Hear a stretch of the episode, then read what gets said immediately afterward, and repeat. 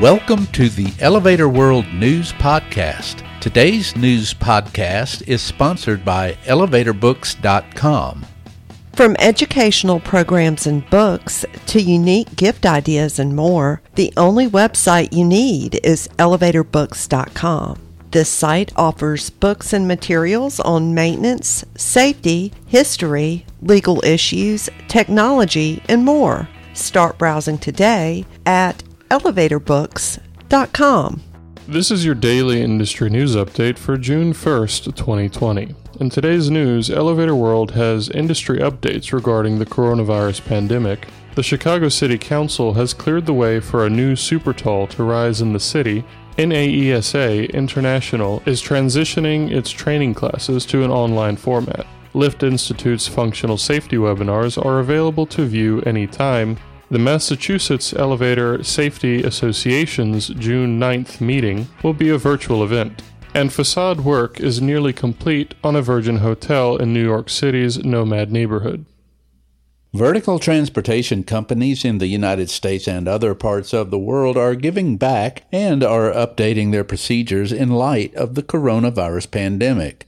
Go to elevatorworld.com/news for the latest industry information. Also, if you have company news to report, you can send it to Elevator World by following the email link in the news item. The Chicago City Council has approved developers' plan for the construction of Tribune Tower East, a 102 story skyscraper that will be the city's second tallest building, CBS Chicago reported on May 20th. The mixed use tower, standing 1,442 feet, will bring 564 condominium units and apartments, a 200 room hotel, and a 687 space parking garage to the site, currently a parking lot at Lower Michigan Avenue and Lower Illinois Street.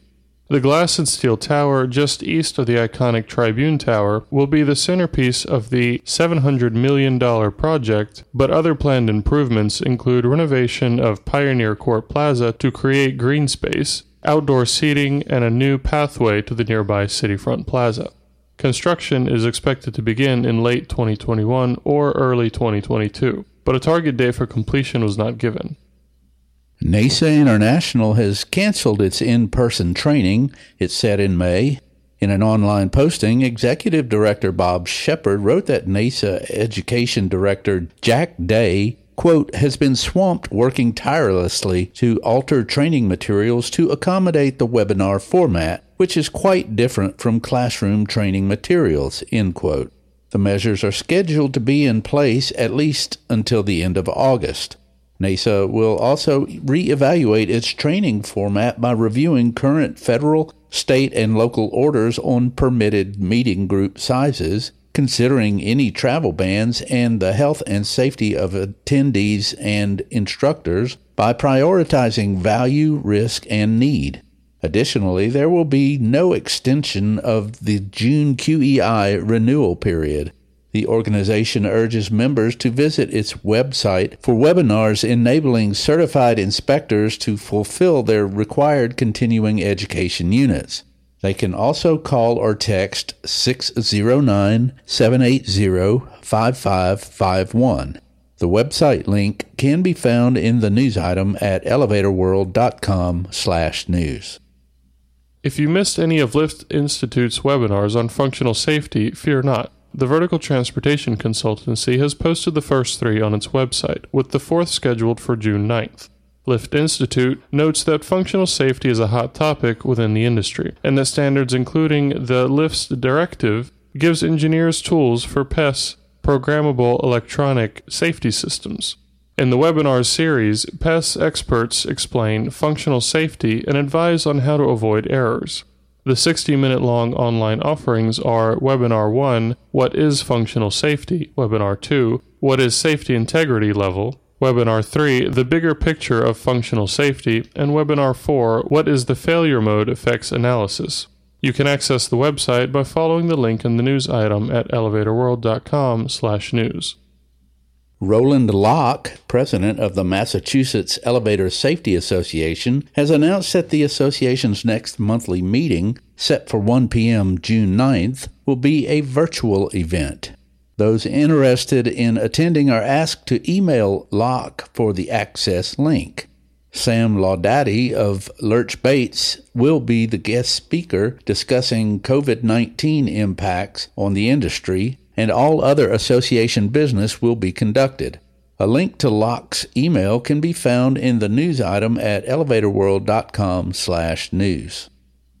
Facade work is nearing completion on the Virgin Hotel at 1225 Broadway at the intersection of Broadway and West 30th Street in New York City's Nomad neighborhood, New York YIMBY recently reported. Designed by Stantec and developed by Lam Group, the 38 story, 476 foot tall structure will yield 300,000 square feet with 460 hotel rooms. The first Virgin hotel in the city, it is clad in a glass curtain Despite minimal exterior progress in the first part of this year, the exterior hoist has been placed with the gleaming facade. Some additional structure assemblies is also evident in the steel podium. This lower section will likely be the final part of the edifice, to be enclosed the source notes. Though a revised completion date has yet to be announced, one in 2021 is expected. For more industry related information, visit elevatorworld.com and be sure to subscribe to our podcast in iTunes or the Google Play Store. If you're interested in becoming a sponsor of the Elevator World News Podcast, just let us know by emailing advertising at elevatorworld.com.